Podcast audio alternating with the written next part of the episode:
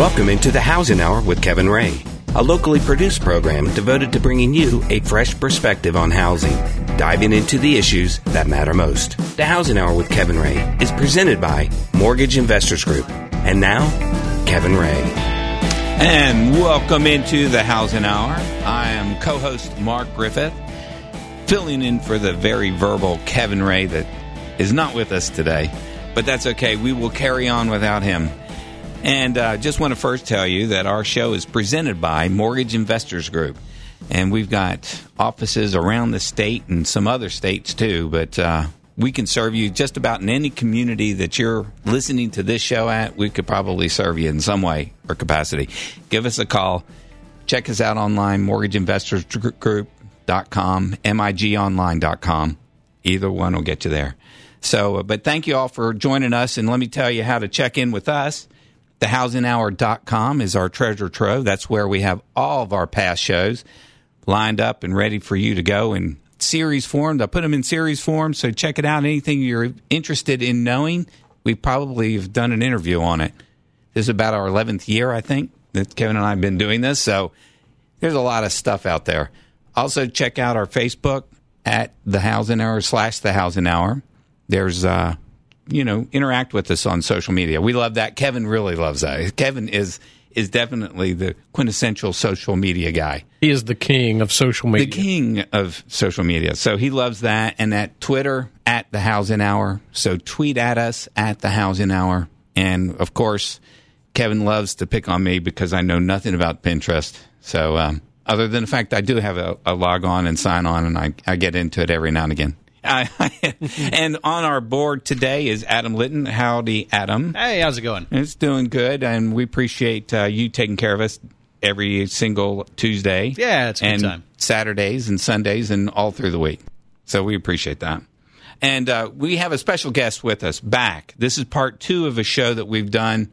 Uh, we've done a couple of years in a row. Richard Swan with Mortgage Investors Group, but today he is wearing the official U.S. Coast Guard auxiliary uniform because we're going to do part two of the show. We had a couple weeks back, and you can find it on the Housing Hour, part one. Um, but we thought it was such an important thing about boating safety and swimming safety and all the safety around water because we got a lot of water out there in East Tennessee and surrounding areas. So we thought we better just pick this back up and talk because I've had a lot of interactions, have some e- emails about questions that they've had but we have Richard Swans, public affair officer with United Coast. United States, United States Coast, Coast Guard Auxiliary, Auxiliary. United, the United Coast of East Tennessee.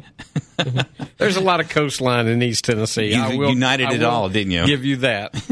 but uh, anyway, welcome on the show again. Thank you very much for having me. I always enjoy coming on your all show. Well, you give out so much good information, and that's why I'm here today is to give out information to people on boating safety. Well, and that is good. Many of us in this area have grown up being on the water. That I've grown up being on the water, but a lot of people are not familiar with everything that they have to do on the water and all the requirements for boaters on the water. And that's what we're going to digest a little bit today, or we're going to talk dig a little, little deeper today, dig a little deeper, and talk a little bit about laws and boating safety and equipment that you're required to have on your boat. You can never have too much information about something like this. That is that is exactly correct. You know, because one of the things as a, as a dad, as you are, and as parents, we want to make sure, especially when our kids say, "Hey, I'm going to go boating with someone," and that's kind of normal in East Tennessee with all the lakes around. Say, "Hey, Dad, I'm going to go with so and so onto a boat." We don't think anything of it really right. because it's happened for so long, right? And people are, you know, you always go down to whatever park but, you know, the water's edge becomes dangerous if you're not thinking and paying attention. And when you get into a boat, that becomes significantly challenging, perhaps. Yes, it is. And people always ask me, you know, well, why are you qualified to teach boating safety? I've made all the mistakes you're going to make. I I have been there. I have done that. I've uh, I went one season and left the drain plug out on my boat three times in one season. That was early on when I had my boat, but it's still like how can you not remember to put the drain plug in when you're trailering your boat? And it's just things become routine, but then there are things you also just something messes you up in your routine and you forget about it. And those are very common occurrences on the lake out there. And we want everybody to think about all this stuff every time they go out. And we want to put some new ideas into their mind of what they need to be thinking about because new laws were passed July 1st of this year in the state of Tennessee. Two new laws went into effect that affect boaters on East Tennessee waters. Right. Okay. So let's let's go there because um, that's a good segue from from last show um, where we talked. And uh, I really encourage people to go there, check out that show, and look because we really compact in about 40 minutes just about everything you could want to know on the surface about you know boating safety. But these laws, um, they don't change very often on the waterway. Tennessee doesn't change these laws much. They really don't change very often, and this is regulatory information. It's really not a change to safety protocol, but they're making it now an actual law that you could be cited for or you could be fined for violating the law. So start with like what what are some of the changes that we've seen this year? One of the one of the first changes that'll probably affect most people that went into effect July 1st was and it's kind of similar to the move over law on Tennessee roadways where if you see an emergency vehicle, so if you see a patrol vessel out there with its blue lights flashing or or other types of red lights for fire personnel and that type of thing, if you see those on the waterway, then you have to bring your boat down to a no wake zone. Oh, even in the middle of the lake. Yes, even if you're in the middle of the lake. because they'll the pull channel. you over wherever, and it's Yes. not like on the road where they'll say, you know, find an exit and pull off there. They'll just stop you right in the middle of the lake, right? Yes, and the reason being is a lot of times they are transferring an officer from their boat to the boat that they have stopped. That's a dangerous process in and of itself. So if you get a big cruiser out on the waterway and it's it's cruising at, at twenty or thirty miles an hour and throwing out a four or five foot wake, that's going to rock those boats. It can do damage to those vessels. Now let's talk about why this really isn't a change to the law. Okay. It, it is, but it's a clarification. But as a boater, you have always been responsible for any damage done by the wake of Your your, wake. boat. Oh, So I- if- regardless of where you are, I Yes. always know that you're supposed to have low wake in you know a docking area, but you're talking about anywhere. Yes. So that's why you have to maintain a good lookout. And if you see somebody in a kayak, kayak along a, a jagged rock ledge here in East Tennessee, and they're right up against the, the ledge, and you're throwing out a th- three or four foot wake behind your vessel, you're responsible if that pushes them into the rocks and and injures them. Hmm. So that's something that people are not aware of, but you have to be aware of those things when you're out boating on the lakes, especially now that we have a lot of wakeboards, wakeboard boats that are specifically designed to throw out larger wakes so that people can surf behind the boat or people can wakeboard behind the boat. Oh, so you're saying that's an intentional design? I did not realize that. Yeah, the, a lot of them have water ballasts inside that push it that- out. That push up no, that push up water into the boat. So for every like gallon of water, you're taking on about eight ta- eight pounds of weight. So they may have a a 20, 30 gallon container inside the boat itself that can fill with water, which is adding hundreds of pounds of weight to the boat, which forces it down on the water, increases its displacement, and throws out a larger, larger wake behind the boat. Previously, the you know Mastercrafts, the the Ski Supremes, all of those years ago for slalom skiing, those wanted to throw out the least amount of wake possible so that they were not affected by the wake crossing behind the boat when they were skiing. I see. Okay. Well, well, tell me about this because when we're talking about a wake and the damage that it can do, and, and according to this law, it's always been, but now they're they're kind of fine tuning it. It sounds to me. Um, it, is a boater responsible for the wake to pro, uh, property that's on shore? So Yes. if you're yes, if you're they can be, really uh, especially docks that are so if you let's say you pull your kayak halfway up, or some type of rowboat, or some type of canoe, or runabout, you kind of pull it up, drag it up halfway, and then a big wake comes and takes it, displaces it, and takes it into the rocks. That's you're responsible for that too. yes, because the you know the flat water without any wind wouldn't have moved that kayak, Okay, but so your they- wake when your wake hit the shore, it did. And let's talk about um, paddle boards. Oh, They're big. live- That's big. a lot of paddle boards, and a lot of them are operating around the shore because they want to be out of the, the way of the main traffic. Well, if you're two or three feet from the shore, you may only be in two or three feet of water, That's right. but a three or four foot wake can suck the water out from the shore.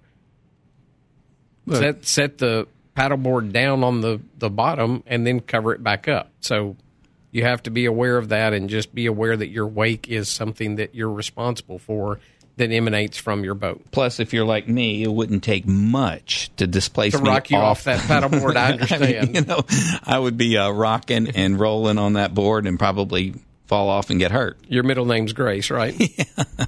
So uh, anyway, well, uh, when we come back uh, in the, in the um, second part of this show, uh, we're going to continue on and ca- talk about this next law coming up. Don't you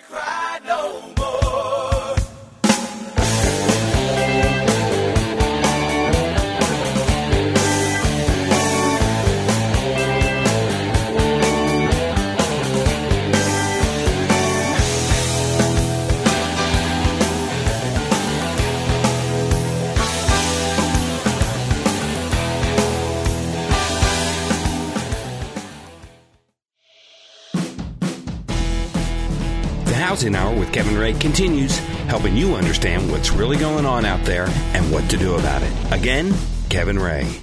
And we're back. This is Mark Griffith, co-host, filling in for Kevin, who is out today. But um, we got Richard Swan, United States Auxiliary Coast Guard, public relation, just general man. United States Coast Guard Auxiliary. let's let's get it all together in one phrase. so I'll just let you do that from here on out. But uh, we were talking in the in, just before the break about the uh, a couple laws that came in. The first one is the no wake, and if if you see somebody being pulled over by, I guess the Law Tennessee- enforcement law or- enforcement, yeah. that's a good good way. And I, I would assume Coast Guard too. I Yes. mean, like the United States Coast Guard. Absolutely. If they're pulling, you know, you, the same law would apply, Yes. But not necessarily for just two boats together. No. If, if they're not in a, if it does not affect, but keep in mind that's where it goes back to, you know, boating laws where you're responsible for, For the your wake. wake. And if there are two boats tied up together and you rock them because you're throwing out a huge rake and somebody falls on the boat and breaks an arm, you know, because they lose hmm. their footing, they, they fall, you could be responsible for if that. you can catch them. well, yeah. Yeah, I, I've been on the lake because I had a cabin cruiser, and I remember, you know, I was very conscientious when we were going through, and there's people, you know, in boats that were getting ready to um, ski and something. You know, they're preparing to ski. They're on the side a little bit, but you just crank it back, you know, and, and just kind of go slow, and then you kick it back up. So just a little bit common courtesy, common sense. Right. Most of this is. most of the law evolves out of common sense, but some of the laws are a little unusual for being on the water, and that's where you need some type of education, which leads us to our second law, uh, which went into effect July 1st. And uh, boaters that were born after January 1st, 1989, have to have a boater's education certificate. What changed about the new law is they used to allow marinas to rent jet skis and personal watercraft to people that were from other states that did not have boater education requirements. Now, Tennessee is requiring that if you rent any type of craft like that, you still have to have that boater's education certificate if you were born after January 1st, 1989. So that's a change to the law, and I'm sure that they will be enforcing that at marinas because I'm guessing it would invalidate insurance that the marina carries on I would imagine. on the personal watercraft if they rent it to somebody that has not demonstrated that they have that certificate of education. Okay, but you know, if you're like me and you're you're going to another state and you're gonna, if I go to the beach, you know, if I go to South Carolina, I don't necessarily know all the laws that are applicable to that. Matter of fact, I don't know any of the laws other than the normal laws that I take with me. So how how am I supposed to get that certificate if I want to have a fun day? Is there a fast way to do this? Can I do it online? You can get the the Tennessee certificate online. I'm not sure that there is a fast way that you can do it that day that you want to rent the jet ski. Most states, though, are going to some type of legislation requiring boater education. So that's something, and and if you have had a boating education course in the past, it's possible that you could get certified for that. But um, I'm not sure if you're over you know born before January 1st or on January 1st, 1989 or before, then I don't really think you have to have it in the state of Tennessee. Um, so you could still rent a jet ski. I'm not sure how other states have similar laws or which other states have laws similar to that. And it, it, as far as these laws go, um, are other states doing the same thing, or are we behind the curve in Tennessee, or are we leading the pack as far as the? There are similar states doing other things. Um, Alabama, I think, has a speed law for being on the water. Do we? I, we do not. Um, so, and I'm not sure what What that is? right? necessarily their speed law is because That, you know, that sounds like a pretty good law. it's typical for bass boats around here to to be capable of being doing in excess of 70 miles an hour. Oh, absolutely. In in a cove. In they'll cove, they'll yeah. turn in the cove at Yeah. 70, 80 miles an hour. Yeah. I've been when I was had a cabin cruiser several times at night. And, and we're going to talk about some of those uh, safety equipment on board here in a minute, but that was one you just keep every all the lights on so nobody's going to hit you. And that is a requirement anyway. You have to have lights on if you're at anchor in the Common sense. Yes. You know, you don't want to be in there at night. You do that one time with your lights off, Yeah. and then and, and you hear that. One. Somebody runs into the side of you and yeah. Well, they come in there flying, and, and the wake is incredible. Anyway, And most of what most of the laws that exist, most of the rules we're going to talk about today are common sense safety things that have arisen out of a need for Okay. certain, Well, let me ask you then, in, in that situation, who's at fault? If it's you for not having your lights on, or him for speeding through the cove? we we talked about this basically uh, a little bit before, and marine law is different than road law. So highway law says somebody's at fault. Somebody was in the Right. wrong. Marine law says there is no no fault operation. If you were the victim and got hit, then you should have been maintaining a lookout. You even at night, you- if you're docked, you could have done something. Maybe you could have anchored closer to the edge of the of the shoreline. Maybe you could have had your boat in a little different place. Maybe you could have chosen a different anchorage, not so close to the entrance to the cove, or not, you know, in an area where people couldn't see you from a distance. So they don't really recognize that there is no fault on either party. They look at fault attaching to both parties, not equally, but there is fault that attaches to both parties, and that's So, so with Adam's statement or question, uh, that means that if if the law enforcement shows up in this accident, they could possibly cite both people for not having this and you being that. Yes. Um, let's say you have a cabin cruiser. Let's say that your stern light, your all around white light, was below some of the superstructure of the rest of your vessel. Oh. Well, Yeah. it should have been at the top edge of the vessel where it could have been seen 360 degrees around. So things like that they're going to look at. And it's not that they, they apply blame 50 50 they would a maritime court would generally apply blame based on who was at most fault, but failure to maintain a lookout is also going to be attached to the other vessel in a lot of instances. Okay. Very good question. Yeah. I think a- that makes sense too. Yeah. See, yeah, see, it, they all make sense. All the rules make sense, until and, you're it- the and victim. it's just you have to maintain I was parked up in the cove. yeah, I was parked there. like I know there was a, a boat that ran aground near Concord Park. Yeah. Yeah. because it was a ca- it was a cabin cruiser, a large, probably forty foot, you know, cruiser. Mm-hmm. The guy went down to make a sandwich, and when he went downstairs, you know, he probably rocked the boat a little bit. Which your hull has planes that it operates on. So if you move to one side of the boat or the other, you're changing how your hull is sitting in the water. Sure. And it may have taken a little different turn. And he turned and he went straight into the bank. Oh. And and I mean he had to have somebody come tow him off and repair the boat enough to get it to a marina to be repaired. I've But- been there. and that that probably happened 15 years ago. But those are the little stories and tidbits that I have. I wonder tucked in the if that was mind. me. Because I think it was a fiberglass hull. Oh but- no, mine yeah. was wooden, but I had to run it up on shore. But it was it was sinking. Yeah, and and people ask, you know, well, if you get a hole in the bottom of your boat on the lake, what do you do? you go towards the nearest shoreline and you ease it up onto the shore to where you can only sink so I was far. full throttle. I was going down fast. and I had 25 foot cabin uh, cabin cruiser, so I had to get it up on there. But anyway, that's interesting. Okay, so so we talked about those lights going around. You you know that that's that's equipment that's required equipment, safety equipment. Let before we get into those types of things, tell me your list of um, n- non-required equipment that needs to be on board that you think you should not leave shore without. Okay, let me talk required equipment real quickly first. Okay. Just because that is required to have. You've got to have a life jacket of appropriate size and capacity for each person on board. Okay, this is required. This is required. You've got to have your registration and numbering, and it has to be a particular type. It has to be block lettering. It has to contrast your hull color.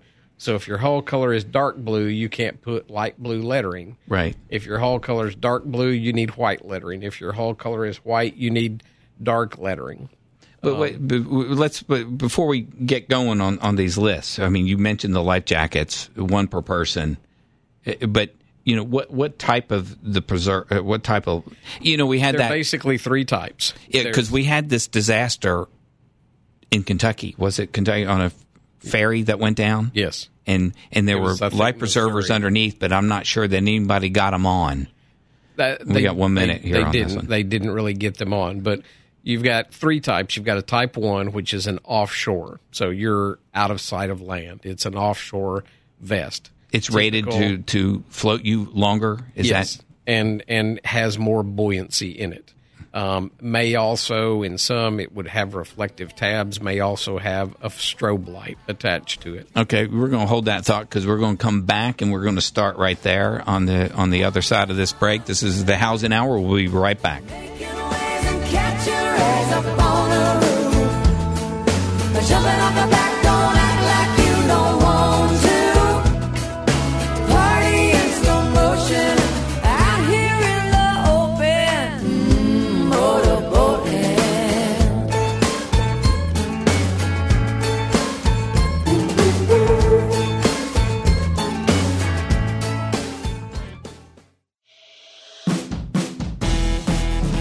Housing Hour with Kevin Ray continues, helping you understand what's really going on out there and what to do about it. Again, Kevin Ray. All right, I'm back. This is Mark Griffith, co-host, filling in for Kevin Ray, and uh, this is the Housing Hour presented by Mortgage Investors Group. That's migonline.com. If you need a home anywhere in the state of Tennessee and other areas, we got you covered. Give us a call for a, a loan officer, and we'll we'll take care of you. Anyway, Mortgage Investors Group. And we're here with Richard Swan talking about uh, boating safety and all this equipment. And this can be found on thehousinghour.com. We're going to have this show up, podcasted right there, and you can get all this great, groovy information from Richard. So, um, and we're talking on the first, at the end of the second segment, because we're all, already on three, um, life jackets and, and those types of things. He talked about type one or the May what- West. Mae West. Yeah. See, I didn't screw up the name this time. Fannie Mae. I didn't, the I, Fannie didn't, I didn't revert to my other career. exactly. And then the other one is a is a type two, which is the Okay. typical horse collar type of of vest, and that is for near offshore. Um, so typically, you want to be in sight of land. You want to be able to see the land from wearing one of those. And then the type three, which is most used in this area, is the recreational vest. It's like the ski vest, but it is rated as a PFD. But it needs to be a vest. device. You can't have like a, a- I No, remember the it's got a skier on. It's belt. got both of them have to clip on. Ski belts are no longer legal for anything anything. really. I, I don't think they're legal. But that- that was big in a- my day. as a flotation device. Okay. Um, the other is registration and numbering. Uh, you have to have your boat registered in the state of Tennessee. You have to display the TN numbers unless your boat is a documented vessel registered with the Coast Guard. Okay. and that gets into the size and the displacement of the vessel. Um, houseboats could qualify as that. Large cruisers could qualify as that. Um, but you've typically got to be, you know, 28, 30 feet or more to qualify as that and get. Does it have to be on the on the front of the the No, bow? You have to have with that type of vessel, you have to have your name of the vessel painted on the stern of the boat, on the rear of the boat, and you have to have the port that you operate out of on, on the the rear of the boat. Okay. Um, you still have to have it registered in the state of Tennessee, but you are exempt from displaying the numbers on the hull at the bow of the boat. And TWRA, TWRA doesn't really like that. Okay, so I I have a question.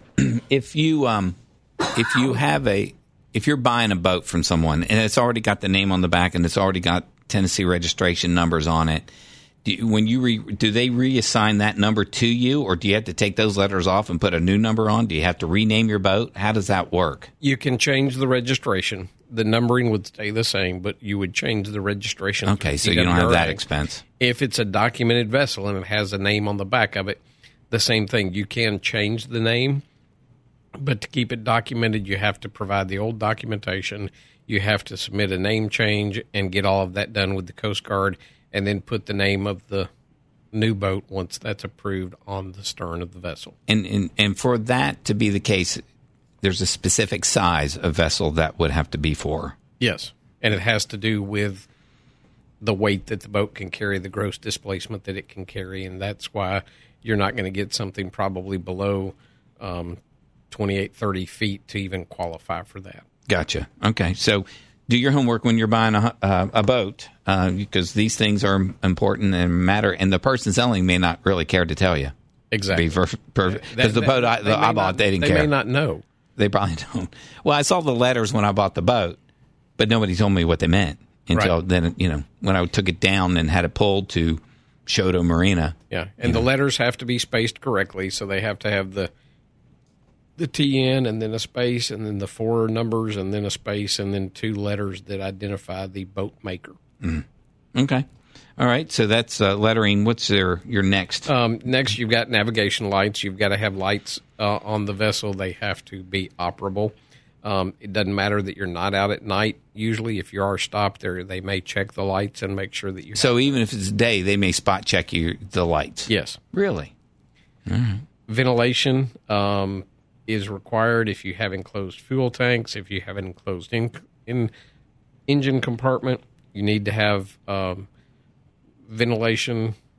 Um, sometimes it's just from the movement of the vessel, but sometimes it's powered.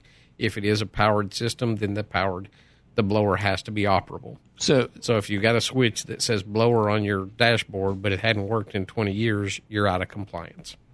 So most of these, you know, these older crafts like Chris Craft and um, Owens, you know, kind of the cabin cruiser I had.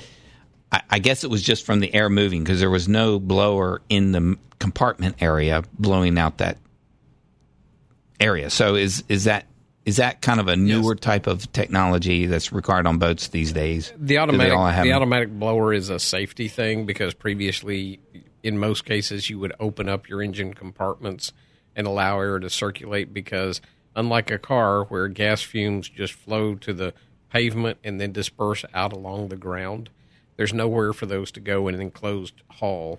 They're going to sink to the bottom of the hull, but there's no way to remove those without ventilation or air movement inside That's- that compartment.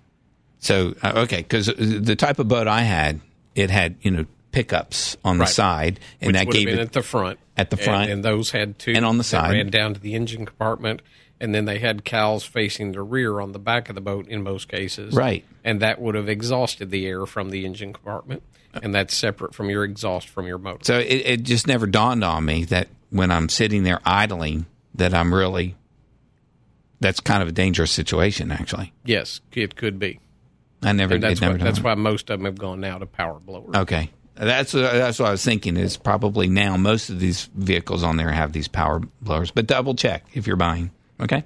Um, you're also required to have fire extinguishers if you have enclosed fuel tanks, if you have any type of cabin structure to the um, the boat. Um, distress signals, which in most cases in this area can be a flashlight, but it needs to be operable. Um, a lot of people have flares.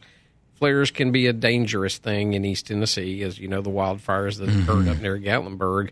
Well, a flare could easily start some type of fire like that if we're in drought conditions or a very dry summer, then you want to be very careful with using flares on the lake and be very careful of where that flare is going because that flare has to land somewhere.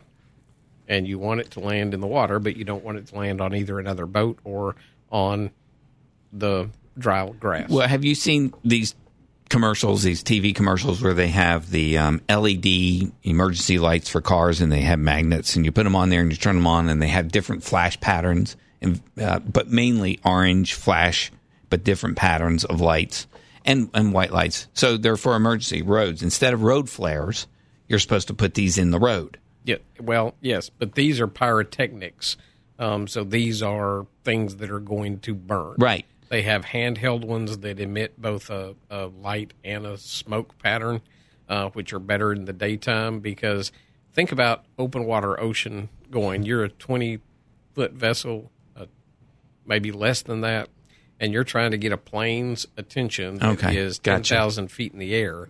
You need something bigger than your vessel. So a smoke pattern or a bright light is going to help get attention if you're in trouble. In Do they have different requirements for these flares uh, in, Yes, in ocean if going versus you're lake? Offshore, you have to have aerial flares. Okay. Um, if you're near shore, you can get by with just a, a bright light or with a handheld flare. Gotcha. Uh, we also have um, for gasoline engines, you have to have a backfire flame arrestor on an inboard engine to eliminate sparks into your fuel into your engine compartment, and then sound producing devices, which are required in fog situations, and those get into larger vessels that are, you know, twenty feet and, and up or thirty feet and up. So those So let, let me ask you about not every those. boat's going to have those.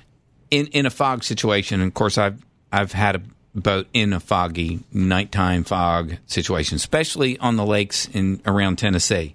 Um, what what what's the? Are you supposed to honk every so often? Is there a rule of thumb of how often you're supposed to sound out if you're in a fog? I know I know I take my for a searchlight fog- and go left and right. There is, and fog is going to be vessels 26 feet and larger are required to have fog producing devices and those type of things. Um, but there are even audible signals for backing out of your slip at the marina. You're supposed to sound a horn signal for doing that. Do people do this?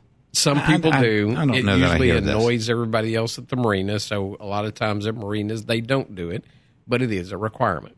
And there again, it's you know, well, who's at fault? Well, he didn't give a sound signal.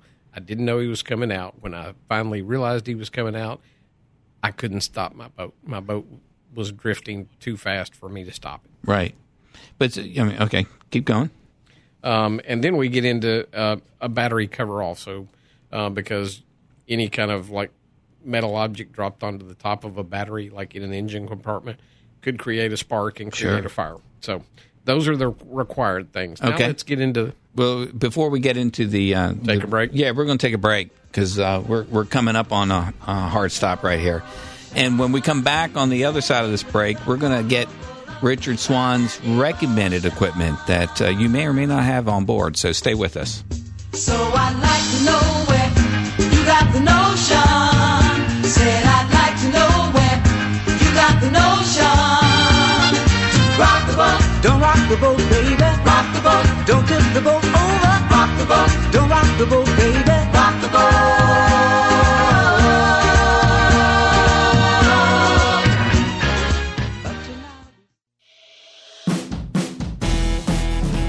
Housing Hour with Kevin Ray continues, helping you understand what's really going on out there and what to do about it. Again, Kevin Ray. All right, we're back. This is Mark Griffith, thehousinghour.com. Check it out. Social media, Facebook slash The Housing Hour, Twitter at The Housing Hour. Interact with us, and we're going to be posting this and boosting it. This is part two of our boating, boating safety. We have Richard Swan, Auxiliary Officer Extraordinaire and uh, PR man for the United States Auxiliary Coast Guard person. guilty as charged. All right, good. So we're going to have his top recommended. Top 10? These are not required items, but they're items that I think are important. They're recommended. on every vessel, even around here. Um, the first is an anchor and anchor rode. What's a rode? Yeah, anchor rode is your line that is attached to the Why anchor. don't they call it a, ro- a line? because this is the maritime and we do things a little different.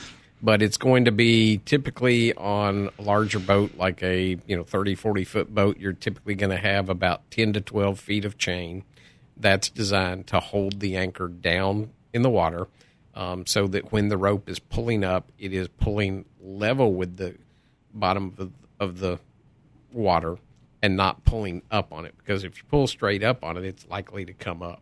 So you want to have and then you also want to have about a one to seven ratio if it's a foot of water you want about seven feet of anchor line out if it's 10 feet of water you want 70 feet of anchor line out How do you measure this stuff? Is it marked? Is the Um, rope marked? The one I had on mine, it, I mean, you just threw it in when it stopped.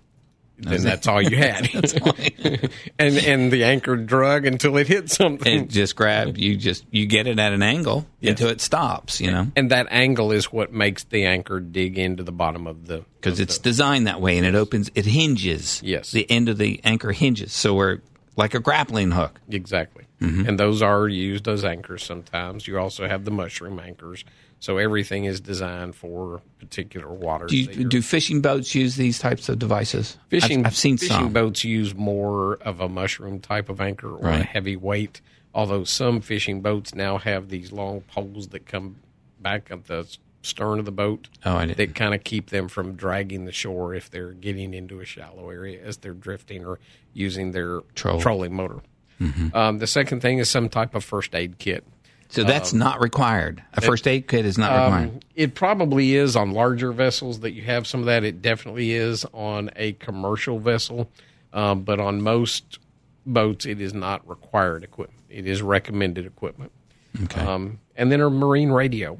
Um, many people, especially the larger vessels in this area, have marine radios on board, and that's one of the best ways to get in touch. A lot of the marinas have a marine radio at their marina that they could hear a cry for help or they could get someone out to you, um, and that's very handy. Now, Is that really preferred, or you have the cell phone and emergency vehicles can reach you? if you have a cell phone, be very sure that you have coverage for things like internet and all of that because if you don't, then you probably you need to keep a list, which I used to keep a list on my boat of marinas that I would in the areas that I would be boating in so that I could call someone that was the closest to me to get assistance if I needed assistance. Gotcha. But you also need to have a good rapport with those people because they're not just going to come if they don't know you and they don't know exactly where you are. They're going to call 911 probably on your behalf, but at least you got in touch with someone. gotcha. Navigation rules. You have to have the actual book of navigation rules for craft that are um, above 38, um, 36 or 39 meters in length. All right. Check- check the rules. You're required to have the nav- navigation rules. Um, and then know your state and local requirements. Know your state and local waters that you're boating in. Let, us go back uh, on the rules. Um, maps, charts, are they required? It's based on the type of craft you have. Do you, for the waterway that you're operating in, or is that just a luxury item? I don't believe that anybody requires charts or maps. Okay. They do require a copy of the navigation rules, which are published by the Coast Guard, um, but I don't believe that anybody require, requires you to have maps or charts. But it's it's common sense, Mm-hmm. and anybody operating a larger vessel is going to have those. I have Well, those. especially if you're drafting, you know, four feet. Yeah. You, you need to know where the shallows are. I have those on my boat, and and buoys in this area are not always in the right location. Um, there's a buoy tender that comes up out of Chattanooga once a month, um, but they come up once a month because barges hit a buoy. It gets caught on the understructure of the barge sometimes and gets dragged out of position Oh, until it eventually breaks loose, gets all beat up in a lot of cases. So they'll come in and replace the buoy and put it back in the correct spot. But that is every 30 days. okay. And then have additional lines. Um, I recommend a heaving line, which allows you to throw your line over to another boat. You need, usually need something. I've got like a a dog toy that's for like teaching dogs to retrieve something in the water. It's got a little bit of weight to it. It's got a grommet on the end, so I can attach that to a small line and swing that and throw it over to another boat. And then pass across a larger line, a tow line, or something like that. So Gotcha. that's a good thing to have. And then have spare parts. We've talked about this quite a bit on past shows. You can usually find somebody with intelligence and skills out on the water, but have tools and parts that they can use. Um, so if you know of specific equipment, like my boat chews up alternator belts, so I always keep spare alternator bolts belts on my boat, and that way, if I break down out there, I know I can fix it and not ruin my whole day. Well, you know, I'm I'm the type of person that when I'm going on a trip, I usually grab my tool, not a toolbox, it's a bag, and I have a small bag where I throw the essentials in, and then I throw them in the back of a car because it never fails. You know, wherever I go, something's broken, and I don't want to wait for somebody to come up and fix it. I just want to get on with it. So And, I, I mean, and I'll guarantee you, I'm not going to loosen my alternator with my hand No. because it I've tightened it too tight with tools, and you can't just loosen that with your hands. So Mm-hmm. carry carry the tools along with you. It adds a little extra weight to your boat. the Boy Good Scout Boy motto. Scout motto. Yeah. Well, uh, tell me about, um, you know, some crafts you can have oars or paddles. You really can have them on any size boat. I had one on my big one, but I couldn't reach it. If I need on the side, I couldn't reach the, the water anyway. Okay.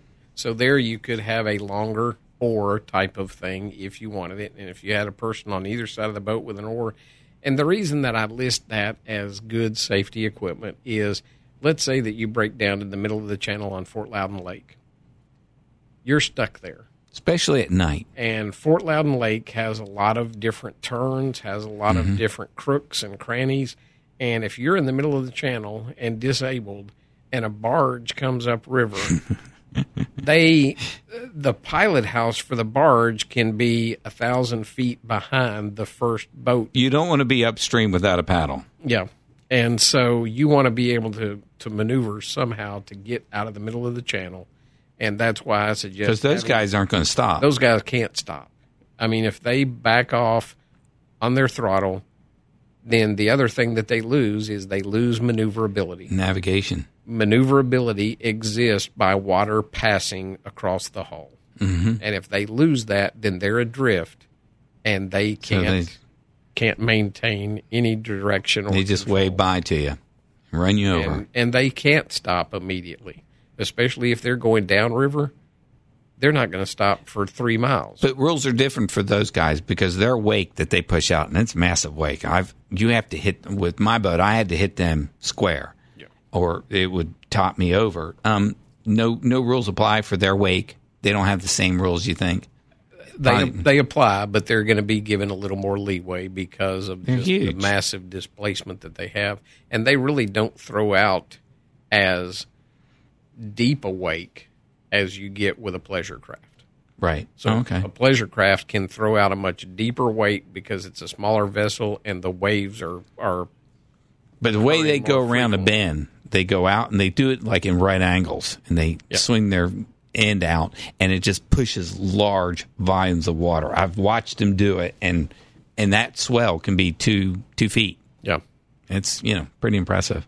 Okay, so those are some recommended. Any other items that you can think of? Um, teach teach the people on your boat how to operate your boat, and teach them where you are on the lake, how to get back to the nearest help, so that if something happens to you and you're it's your boat, you're like, well, I know all that. I'm I'm gonna be the one that takes us back. You don't need to know that. Yes, other people on your boat need to know how to drive your boat.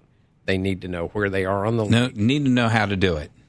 And they need to know Where as- you keep the as much spare you- keys too, Yes. right? to help you get back in the case of an emergency. Right. Because help is going to be more limited out there, and you're not going to be able to say, well, I'm at Lovell Road and, and the interstate. Right, right.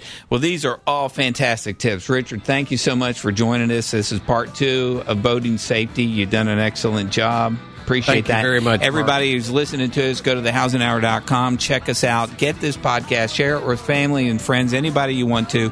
Facebook, Twitter it, whatever you need to. Get it out there. This is Mark Griffith saying see you next time on the Housing Hour.